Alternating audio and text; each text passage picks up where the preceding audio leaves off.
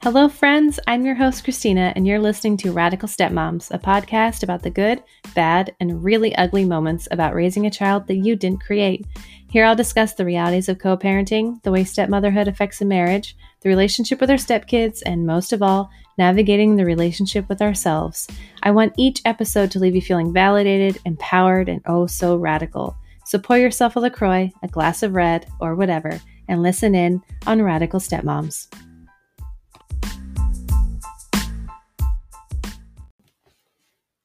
Hello, you are listening to Radical Stepmoms. In this episode, I am chatting with Sarah Sproul, a sexuality educator and mom of three. She supports all sorts of parents to build even more connection with their growing kids by talking about the sensitive subjects like bodies, sex, and consent. I am asking her the hard questions like, when do we have the talk with the kids? How do we have the talk with the kids? How do we chat with kids about their bodies without shaming them? Masturbation, all the things that make us really uncomfortable. How do we talk to our kids about it? This is a great conversation, so enjoy. Hi, Sarah. Thank you for joining. Oh, Christina, I am so honored to be invited. Thanks so much. Yay. I actually, a really good friend of mine, she sent me one of your videos because she followed you and she was like, you need to follow her. She has great content. And so then I just, in watching you and what you do and me getting questions from followers where I'm like, I have no idea how to talk about that. So reaching out to you was just like an obvious thing. So can we hear a little bit about you and your background and all the things? Yeah, well, I'm an Australian living in Ireland. So I've been in Ireland 20 years. So I am already looking at cultures and how people are different just based on, you know, the countries they grew up in. I have an Irish spouse and three kids, two dogs, and another member of we have a member of chosen family in our house. So we have three adults, three kids, which is an excellent ratio when you're trying to combat the teen crazy times, which is what we're in at the moment. My eldest is 17. I've got a 15-year-old and a 13-year-old. So it's all systems go in our house. Oh my gosh. Yeah. We can talk about that too. Yeah. I'm sure lots of people would like to hear about that.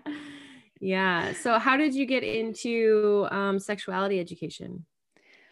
Oh God, I love this question because it's really so much based on being a total and utter train wreck in my 20s.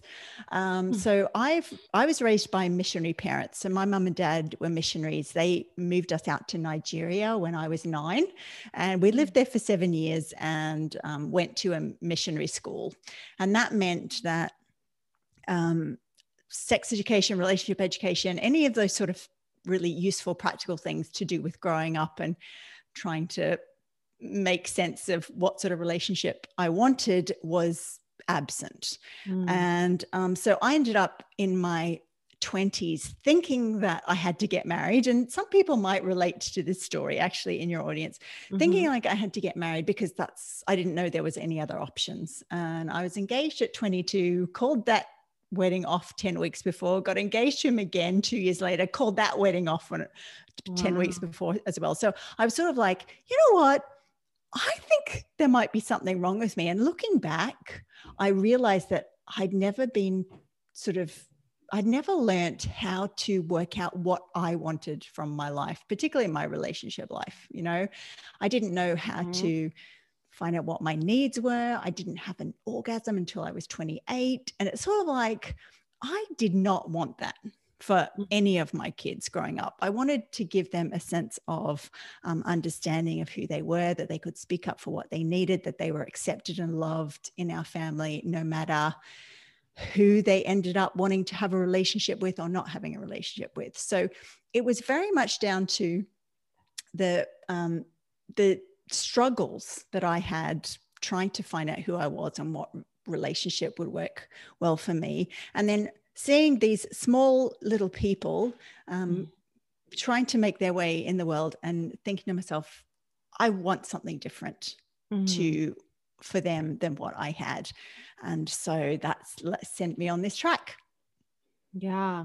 I think so many parents are, it takes a lot of healing or, you know, processing what we've personally gone through. And then when we have kids, we're like, oh man, I want to do this differently. I don't want them to feel or struggle or have to overcome the things that I went through. So that's exactly right. Yeah. And I hear stories like that from the parents I work with, that so many of us have a story, even just as simple as being given like a book about periods, for example, rather than having a conversation with an adult, or not a conversation, but conversations over time about something as simple as that, about that basic body function, that cycle, and how when there is an absence of conversations about it, and then all of a sudden there's a book or one conversation, how that can really throw us as kids. And so many of us have memories of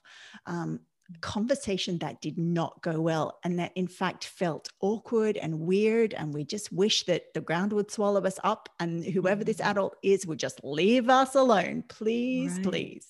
Yeah. And I think something that that we forget as adults and parents is, you know, we're the one that kind of sets the stage or the tone on how things are talked about and what's comfortable and what's not comfortable. And we have to kind of work through how we personally feel about it and decide, like you did, you know, I'm going to do this differently and not make it a big thing, or not make it, you know, something to be afraid of or ashamed of. Like you mentioned, you know, periods and stuff. My mom, I got my period when I was like 11, and my mom like threw a party. It was like, this is amazing. Like, this is great. Like, this is what it's all about. And now, you know, I have my 3-year-old, and, you know, she sees me in the bathroom, like, you know, doing my thing. And she's like, Mama, what is that? What's happening? Are you okay? Do you need a Band-Aid? And, you know, there's like those moments where I'm like, okay, this is a big moment as a parent. How am I going to talk about this? How do I explain it? So let's start there. You know, when we are talking about appropriate ages and, you know, how to start having these conversations and educating our children on, you know, certain things, whether it be puberty, periods, sex, all that stuff. You know, what are your thoughts on the appropriate ages to start sharing that information? Yeah, it's a great question. So I like to think about conversations about sensitive things, or things to do with the body, or things to do with sex, just like any other part of raising a child. So you know, one of the most common examples I give is how we teach the children in our home about table manners. Do we wait for an appropriate age, or do we, from sort of the moment they're sitting at the table, do we start sort of laying boundaries and ground rules about it? So like one of the most basic ones would be that when we eat, we sit up, probably to maybe a table or in a chair or something like that, because if we run around, we can put messy food all over the house, or we might be at risk of choking or whatever it is. So we just say, okay, when we're eating as a family, we are all going to sit at the table. And that is something very basic that we can start really early on to be having a conversation with our children about. And the same thing applies to conversations about our body, or about, you know, growing up, or about our genitals, that we can have foundational conversations with super young children. Like 2-year-olds can start learning that, you know, these are the names for the middle parts of our body. That's a penis. This is a vulva and a clitoris. And look, that little soft thing there, that's the scrotum, you know.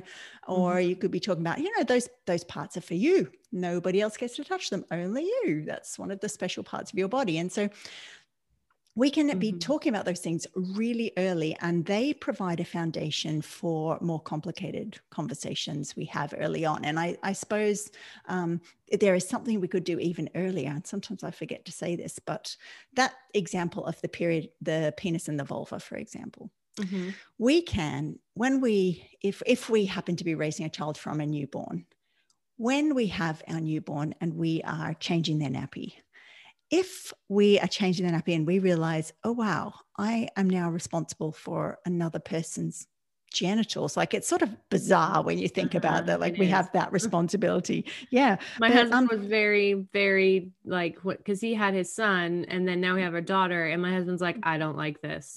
Yeah. Yeah. Particularly when they're the genitals that we don't have on our body, when it's something different. Right. And so it's sort of like, well, do I know how to talk about this other person's genitals? Do I know, can I use the correct words? Do I feel squicky and awkward, and do I feel sort of embarrassed and I'm trying to avoid it? And if that is the case, then we can start practicing for ourselves. Okay, I'm changing your nappy now. I'm just going to wipe your penis, or I'm just going to wipe your vulva and make sure it's all clean. And we're talking to ourselves and helping ourselves get comfortable with these basic things, but are so important to lay the foundation for conversations later on. Yeah, I'm going to keep referring to my 3-year-old and my 10-year-old because they're, like I told you before we hit record, they're just at very interesting developmental stages. But with my 3-year-old, you know, we use, the, you know, normal words of vagina and penis and stuff. And I find myself like, you know, she'll walk out of the bathroom with her pants around her ankles and, you know, cause she's pretty potty trained. She still needs help with wiping. But you know, she'll go, Mama, I wiped my vagina. Just like, that's great, honey. And you know, it's something to celebrate because I don't know about your family, but for my family, even though my mum was a nurse, we didn't use that term in our house. I mean, I remember my dad calling all our genitalia, because I'm one of four and there was 2 boys and 2 girls in my family. All our genitalia was called awls, you know, and you washed your awls and you dried your awls and off you went. And there are actually a lot of families nowadays who still wouldn't be comfortable using accurate sort of scientific names for genitals. And that can be one of the cultural clashes between families who are raising children in 2 different homes, that one home has sort of a norm for what we call those body parts and the other home has a different norm. And it's sort of like, well, how do you deal with that sort of scenario? Yes. It's complex. Mm-hmm. It is. So when we're talking about, you know, using the actual terminology, can you speak to just, you know, briefly why that might be important to do instead of using, you know, different synonyms for vagina and penis? Yeah. So first of all, it teaches our child that we are completely open to talk about that part of their body. And we not only are we doing that by sort of using the correct names for them, but we're also demonstrating that by the, you know, how often we will talk about them. So you're in the bath, make sure you wash your penis, or make sure you wash your vulva or your vagina, whatever, and that sort of thing. So that if something went wrong, you know, if someone wants to see their genitals, if we have had a lot of conversations about them, particularly around bodily autonomy, that they're just for us, then our child is more likely to come and talk to us about it because we have created a habit in our family that that is a really normal everyday thing to do. And so our child, if something happens outside of our home, they're not having to create a whole new habit or create a whole new conversational topic around their genitals. I mean, the other thing is that children who know how to name all the parts of their body, that's very empowering for them. And children that have access to language like that come across as empowered. They are not shrinking violets as a general rule. As a general rule, they're being raised in families that are really clued in about bodies and safety and the importance of open communication. And those signals get sent. If our kids have access to language like that, they just send out this signal that, I am a clued in, educated small person with a family behind me who knows what's what. And and I know what's not okay, what's okay. And if something goes wrong, I'm going to talk about it. Yeah, that exactly is right. Yeah. So going back to so we're building on this foundation, first of all, about having these open conversations with our kids about their bodies. At what age do you think, you know, it's appropriate to talk about sex and, you know, all of those things that parents kind of squirm about? Well, there are sort of, there's a few different ways you can approach this. First of all, if what you were talking about in the context of how babies are made, and now we all know on this podcast that babies can be made in multiple different ways. But usually around the age of 3 or 4, kids are super interested, particularly if there's a pregnancy in our family or in a family that they're close to. They will be interested in that and they'll be asking questions. And so it is absolutely a great idea to talk about, well, how is a baby made? There are two parts that need to come together to make a new human. That's a sperm and an egg. And they can come together in lots of different ways because, you know, there's IVF, artificial insemination, or intercourse. And not everyone is conceived through intercourse, obviously. So we just usually just say that sperms and eggs need to come together. And if a child asks us for more information, then absolutely say, well, there's 3 different ways. You know, the first way is, you know, sometimes a scientist has to help the sperm and egg to come together, or sometimes a specialist doctor needs to bring the sperm to where the egg is, you know, in the, I usually say uterus, even though it's not in the uterus, it's in the fallopian tube. And then another way that can happen is, does the sperms come from the penis into the vagina? And I don't sort of say like, the penis has to go into a vagina. Just keep it very sort of simple because your kids are young.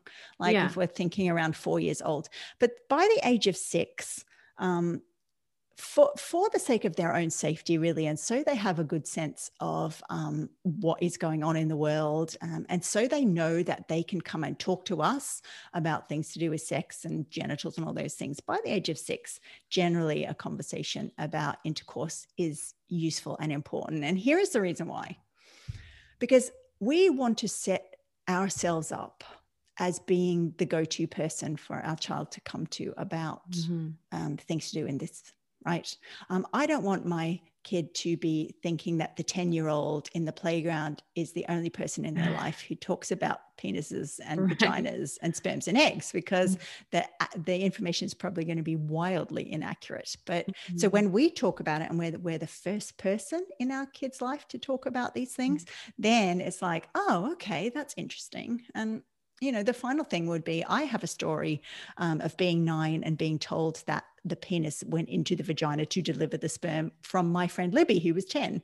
And I remember feeling really sort of embarrassed that she knew that information and I didn't know it. Yeah. Right. Even though my mum had told me when I was 6 and she was pregnant with my brother that, you know, that's how the sperms and eggs got together. So it's sort of like, if we want to save our child from the embarrassment or the shame of not knowing something that everyone else knows, that's another super good reason to have this conversation early. And by earlier, I mean, you know, we can have it around the age of 6, but we need to keep, and this might sound like weird to people, we need to keep having it. Because my mum had that conversation with me when I was 6, but by the time I was 9, I hadn't remembered. And so it's like, not only do these conversations have to take place, but they actually have to become part of just everything that goes on in our family, like how conversations we have at the table or the books that we read from our family bookshelf. Yeah, I find it easier for me to, like, especially with my daughter, you know, talking about it in like a normalcy of like, this is just what life is. And that's where, you know, we have land, and, you know, we have all sorts of wildlife around us. We have this little family of deer that grow and, you know, over the years, and there's new fawns appearing. And so my daughter's asking questions. And so I'm like using animals like, well, you know, this is, you know, they had a baby. And, you know, I remember having similar conversations with my stepson, because I came into his life when he was 3, right around potty training and stuff. And I now have had conversations because, you know, we had my daughter. And so when I was pregnant, it was this super interesting position for me to be in where I'm not his biological mother. he's asking these questions about babies. And, you know, when my daughter came and I was breastfeeding, and I'm having these conversations. And so as a stepmom, like you and I had sort of touched on, you know, I'm in this position of, I want to teach him these things, but then there's the other household that may have differing ideas of when is appropriate and when is not appropriate. So I think I have a question for you in, you know, blended families aside, or, you know, whoever is kind of having differing opinions about when to have these discussions. Mm-hmm. What is kind of your answer to them about, you know, why it's, you might have touched on that, but, you know, like when you're confronted with someone who's like, I don't want my kid to know this yet, or, you know, it's too soon. Yeah. Is there a good response to that? Yeah.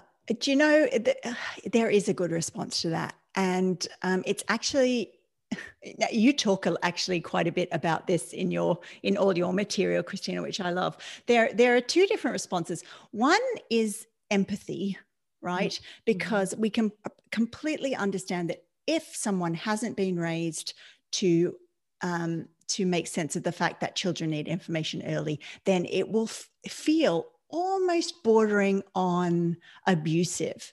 And I'm using a very strong word, but let's just go there, right? Because we probably will be accused of this by the person who doesn't agree with us. It will be bordering on that from the way they would see it and based on their values and what they think is right in the world. So one response can be, look, it must feel like this is completely out of line, and, you know, children don't need to know this information, and they can just find out about it when they're 10 or 11 or 12 or going through puberty or whatever. So there's empathy is one way. The other way is to use the same strategies you would use for any other part of parenting where the values are different. So whether that's homework or fizzy drinks or whatever that is, you say, look, your rules for your house, our rules for our house. And in our house, what's important is that our children know beyond a shadow of a doubt that we are here for them. We're able to answer questions, and they can come to us when things are tough and there's problems. And I'm a little bit hard-nosed about it, but I'm absolutely, that is 100% non-negotiable in my family. And even families that don't have sort of the, you know, parallel parenting or co-parenting or whatever issues going on have this same problem to do with school communities, because a lot of us, if our children aren't homeschooled, we are sending our child to an environment where there are like hundreds of different opinions about what is right. Okay. Yeah.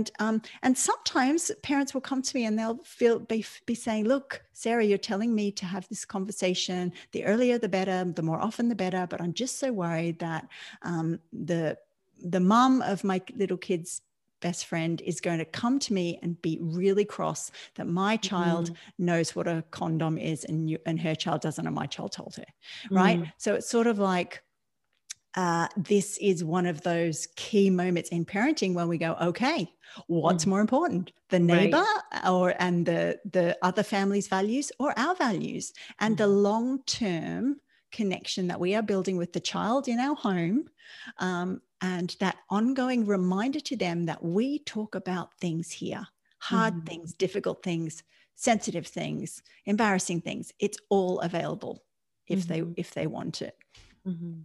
Yeah. I love that. And it's empowering as a parent to just hear that, that, you know, I feel like I'm doing what's best for my child, and I'm, you know, preparing both of them for, you know, harder conversations and just thinking of it in that way of it is a foundation. And the more we feel more comfortable talking about things or answering questions as parents, you know, our kids are going to feel that and be more open into asking questions. And I read on one of your posts too, you know, you were just speaking to, you know, don't necessarily wait for your kids to come to you to ask you, you know, what is sex, or, you know, but to have that kind of, you know, be just a part of the dialogue. But for people who are listening, who, you know, they don't have that foundation, and it's kind of been this, you know, quiet topic, And now, you know, they're approaching puberty, and it's like, okay, I got a couple questions asking, I think my stepson is masturbating too much, or, I don't know if my stepdaughter if she knows about sex, but, she's starting to have boyfriends. So I think, without that foundational piece, is there a blanket age where this should definitely be talked about?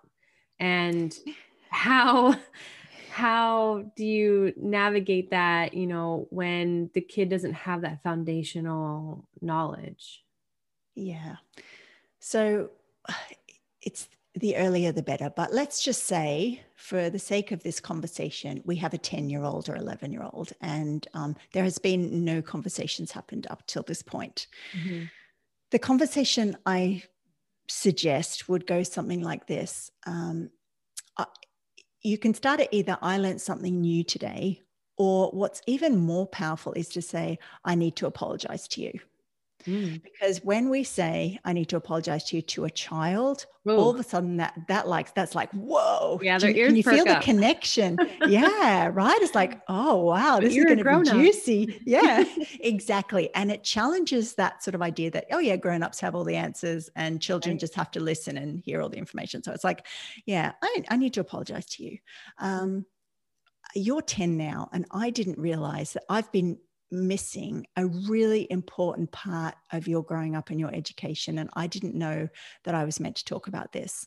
And you could even say something like, and I feel a little bit embarrassed that I didn't know. And I actually feel embarrassed to talk about it now. Mm. Now I'm just going to jump out of that script for a minute and say why it's so important to use the word embarrassed or awkward. It's because if our nervous system, if our body feels those emotions, and we don't name them, the child we are talking to is going to be picking up that there's some disconnect here. What's going on? My adult is trying to be calm, but I can see there's something going on. And so they pick up on that. So it's really important to name the emotion that you're feeling about it. So, so back into the script then, I feel really embarrassed. I feel super awkward, but, we have completely not had any conversation about puberty or relationships or babies or any of those things. And I am so sorry. Right? And then you just wait. Now, the child will, who knows what they're going to react. They might go, "Ooh, you're weird," or "Ooh, that's gross," or "That's okay, don't worry about it, but I know everything already." They could do anything. Right. But the point then is to, you can just leave it for the moment and say something like, "Well, I realize it's my job to help you with this part of growing up. So I'll come back to you maybe tomorrow, and we can talk about it some more." Right. And then that's it. So you actually haven't talked about it. Mm-hmm. Yeah. And like you would do with anyone, adult, child, anyone who you actually want to have a collaborative give them a heads relationship up so they can start thinking about it. Yeah. Yes. And then the next day come back and said, I was thinking about the conversation we had yesterday, and I'm so thankful that I was able to say that, and we need to work out how you can get the information you need, right? And then you're entering into some sort of collaborative framework where, you could do something like brainstorm all the different ways this child could get the information and support they need, and you could put some things down on paper, and they could put some things down on paper, and just come up with one and give it a go. And if it doesn't work, if someone's too embarrassed, then you go back to the piece of paper and say, okay, let's try something else. And you can be putting things down like, well, let's try listening to a podcast together, or what about you buy me a book and give it to me, and then I'll read it in my room. And there are lots of different levels, but for the people who have not started these foundational conversations, just know this is not your fault. Absolutely not your fault. All of us do the best we can in our parenting based on what we know, right? And a lot of us haven't been shown or told that conversations like this can start really early. And so then we're left sort of holding the ball when our kid is going into puberty going, oh no, and we've got like 10 years of conversations that we have to do in 6 months, so right. It's not your fault. We're doing the best with what we can. And now that you know different, it's time to seek the support you need, because remember, none of us are superheroes. We are all just maybe needing support for different things, like the community you've built, Christina, right? You have a particular experience and ability to nurture people through, you know, really complex relationship dynamics. And in the same way, we can be nurtured and supported through this relationship dynamic of having conversations with a child in our care. Yeah. I love the way that, I mean, just visualizing that conversation, it almost like eased any anxiety that I had, just because when I'm thinking about having these conversations, it's like, okay, we're going to sit down at the table and it's like, all right, we're going to have this sex talk. Here's how it's going to go. But the word, you know, you used was collaborative, and that took so much, like, I felt this weight, just like, okay, yeah, this, I don't have to, because I feel like that's, you know, kind of the emotion that us as parents, we feel a lot of pressure. And I mean, even like I said, with my 3-year-old, I'm noticing these moments, these parenting moments that I'm like, oh my God, I'm going to screw her up if I do not explain this in the correct way, or fight, because I have my hopes for her. And I have, you know, the great things that I think my mom and dad did in raising me, but there, you know, as we can all say, reflect back and go, I think I want to do this a little differently. You know, that it puts so much pressure. So really, again, going back to that processing of our own emotions and naming them, and being honest with our kids that, yeah, this isn't an easy thing to talk about. There's a lot of stigma, and, you know, it's super complex. So, I wanted to answer a few questions, or ask you a few questions, from my listeners. Sure. In getting to the age, I mean, you have teenagers. So in getting to the ages where, you know, masturbation and porn are issues, or concepts, topics, I had a couple questions about that. Just of one, how to have that conversation about, you know, your own pleasure, and that sex isn't just for babies. But also, is there a thing as too much? When does it become a problem? Can you speak to that? Yeah. And by that, you mean too much masturbation as opposed to too much talking about it. Is that? Yeah. Too much masturbation. Yeah. Okay. Yeah. Let's talk about it. Okay. So the first question was, how do we talk about pleasure? And if we are subscribe to this idea that we layer conversations over time, then we can talk about the fact that our body feels nice from, you know, when our child, like your 3-year-old, for example, there will be so many opportunities where you will see that she is just enjoying life, like running, the pleasure of running, the pleasure of jumping on the trampoline, the pleasure of tasting beautiful food. Like this idea of pleasure in our body is not purely sexual. So if we can tap into the idea of the fact that human bodies have all different ways they feel pleasure, even by looking at a beautiful painting or a tree or seeing our friend, we can feel joy. And that one of the other ways we feel pleasure is by the different parts of our body. Like some parts of our body feels really sort of lovely to touch, like maybe our soft cheeks or our earlobe, or even our genitals, like our penis or our vulva or clitoris, whichever word you want to say. And so you see, like by just attaching the pleasure to do with the sexual parts of the body onto all the other pleasures that we don't actually feel stigma and shame about, it eases that journey into those topics, I think, for all of us, for our child and for ourselves. If we've got to be the parent of a child who is older, then I will acknowledge it's going to be more difficult, because everyone's going to feel awkward, and our child is absolutely going to feel awkward.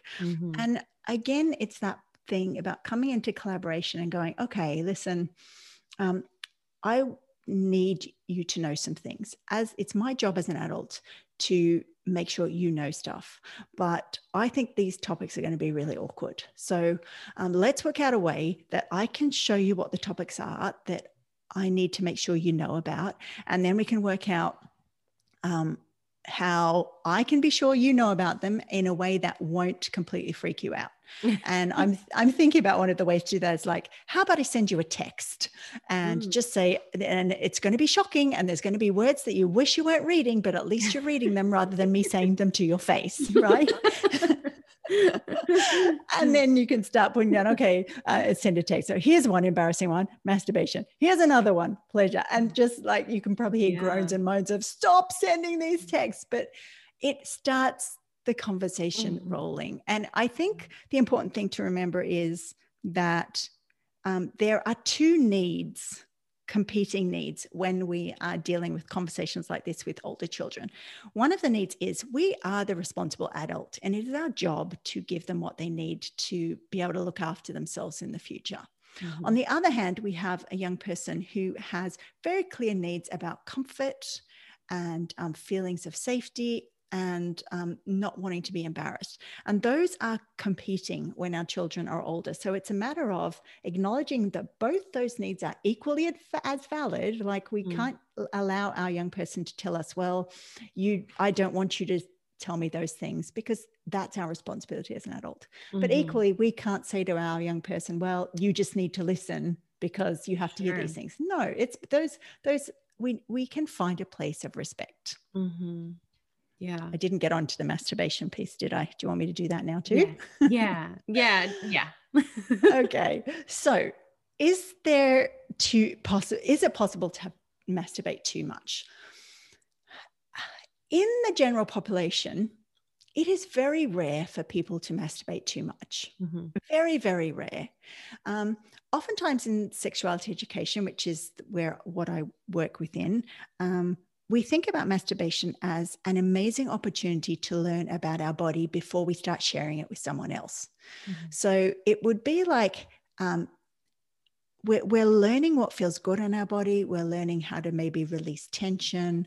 We're learning about the different ways that perhaps what our climax feels like, particularly if our child is living in a body with a vulva and a clitoris, which can oftentimes, orgasm in bodies like that can be a little bit more, take maybe longer, or might the world, those super secret messages more that complex. Say, yeah, right. Mm-hmm. And so, so the act of touching our own genitals and learning about our body is super important, and it is to be encouraged, given that there are boundaries around it, which is, of course, like you do it in the privacy of your room or the bathroom with the door closed, and you don't use up all the whole water if you're masturbating in the shower, because that's not fair on everyone else. So you can have conversations like this that are very practical, that sort of stick masturbation on at the end, but certainly if too much masturbation looks like someone who isn't doing their homework, doesn't want to go out and see their friends, that is seriously impacting their quality of life and their engagement with everyday world. So it's far more extreme than most of us might be led to believe by the media, who can oftentimes scare us a little bit really about things to do with sexuality and growing young people. Yeah. As you're saying that, in the mental health field, which I work in, it becomes a problem, when you're assessing someone and diagnosing someone, you're going through the different criteria, and what it always comes down to is how it's impacting your ability. And like you said, your quality of life, and, depression isn't necessarily depression unless it's impacting your ability to get out of bed or, go to work, talk to friends and stuff. So that's kind of, as you were talking, I was like, yeah, like if it's not like really making, if the kid decides to go to bed an extra, 30-hour, earlier than normal, then that's fine. Yeah. Like, Yeah. And I think it reminds me actually that so much stuff around our human sexuality has stigma attached to it, Christina. Like even like when you think about sexual risk versus other sorts of risks, like the risks of climbing a cliff or a large tree versus the risk of maybe sharing your genitals with someone else without a condom, like those risks would be perceived differently. And as a general rule, most of us are programmed to think about sexual risk as far more scary and dangerous than other risks, like maybe our child riding their bike to school instead of being driven by us, you know? So I think we need to be aware that sometimes our brain will play tricks on us when it comes to thinking about our child's developing sexuality as being this sort of place where risk and danger and fear can be, like, it's oh so present. And that is because we very rarely see in the media or hear people talk about how just a lot of us grow up with a sexuality that, you know, we muddle along and we work out what it is and we slowly learn to share it with other people. And okay, you know, sometimes crappy stuff happens, and for some of us then really bad stuff happens, but for the majority of us, we can muddle on through life and develop our sexual self. And that developing sexual self happens for the whole of our lifespan. We're not just talking about puberty. There will be some of us listening to this podcast, and there's certainly one of us, I'll speak for myself, recording this podcast, who is continually learning about her sexual self. And that's me, you know, as I age, like I'm going through menopause at the moment. How is that altering my sexual self? And so it's this journey of discovery, and our children are on it too. And just because sometimes mistakes happen or things go wrong, or we get into a relationship that maybe we shouldn't have got into, and doesn't mean that our life comes crashing down around our ears. And it doesn't mean our children's lives will come crashing down around our ears. And the point I'm making here really is that fear can often stop us from having conversations that our children need to hear. And it's because we keep sort of coming back to this idea of sex being risky and sex being dangerous, and sex creating fear. And while sometimes it does do all those things, when we keep focusing on that, we forget that our child needs us to speak up about these things and to go first and to start these conversations first, because they're only kids and we're adults, and it's our job to lead the way and give them what they need. Yeah. And it's just like a podcast like this, Christina, is sort of listening to something like this is the first step along this really beautiful journey of standing up for our child, stepping forward and going, okay, I'm going to be here for you. And it's probably going to be hard because I've got a lot of deprogramming to do, but you know what?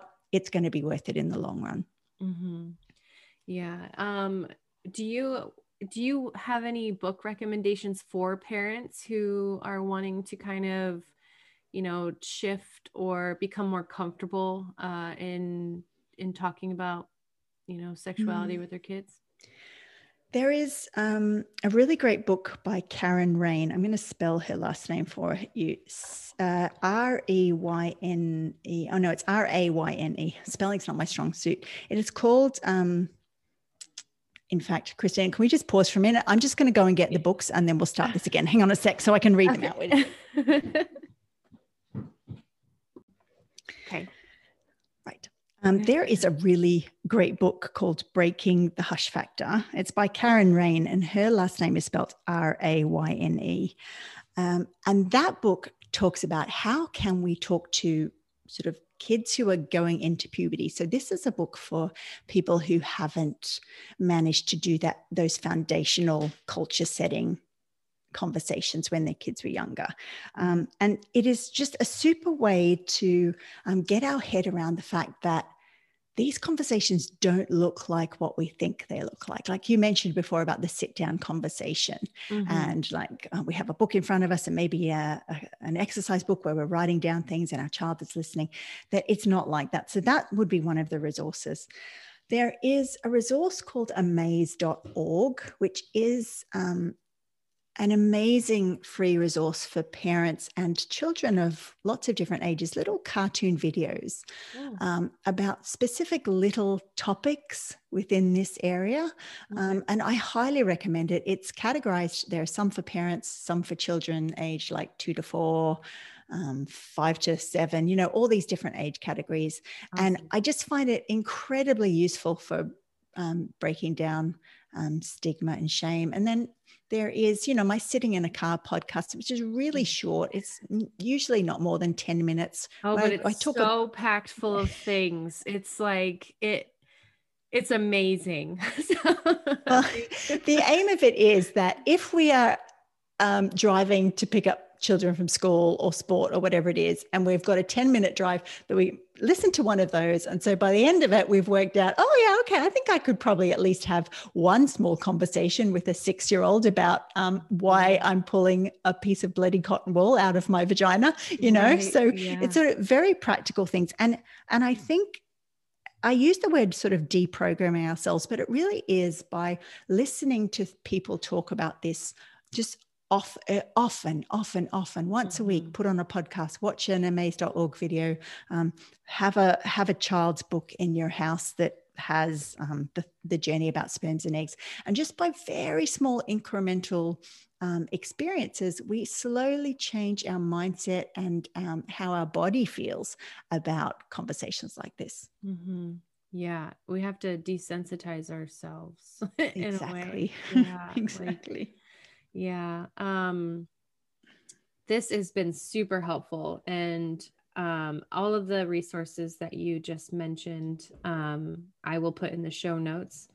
Can you kind of just speak, guide people on how to find you and what services you offer, all that sort of stuff? Sure. Instagram is my happy place. I feel, and that's where you and I met, right? So it's really great. So my Instagram is I am Sarah Sproul, and spelling is really hard for that. So just have a look at the show notes. And I put Sitting in a Car on Instagram once a week. I have created a program called the Evolve School. And that's a program to show parents how to sort of go from not being able to talk about anything to having a really grounded sense of all the different age appropriate topics we can have with children of all different ages. But it's not just about the information. We also look at different communication strategies. Like you will have heard me mentioned some of them today about how we start sentences, or how we use sort of really strategic listening and empathy strategies to help our child feel connected with us, how to manage sort of conflict with other people who don't necessarily agree with the way we are introducing these conversations into our family, and then sort of some support around how we manage our nervous system. So the Evolve School is sort of like the one-stop shop for all the skills you would need. And occasionally I do mini workshops, and you find out all about those on Instagram. I always put them out there. So that's really that's the best place to find me. Awesome. Thank you so much. This has been super helpful. And if people have questions, they can contact you, find you on Instagram. Yep, absolutely. My DMs are open. You know, I'm happy to answer questions, and oftentimes if they're really a question that I think everyone would learn from, then I ask permission to use it on Sitting in a Car in a completely anonymous way. So questions are definitely welcome. Yay. All right. Thank you so much, Sarah. Everyone, all of her information will be in the show notes, so go take a peek at that. I hope this episode was helpful for you. As always, be well and stay radical.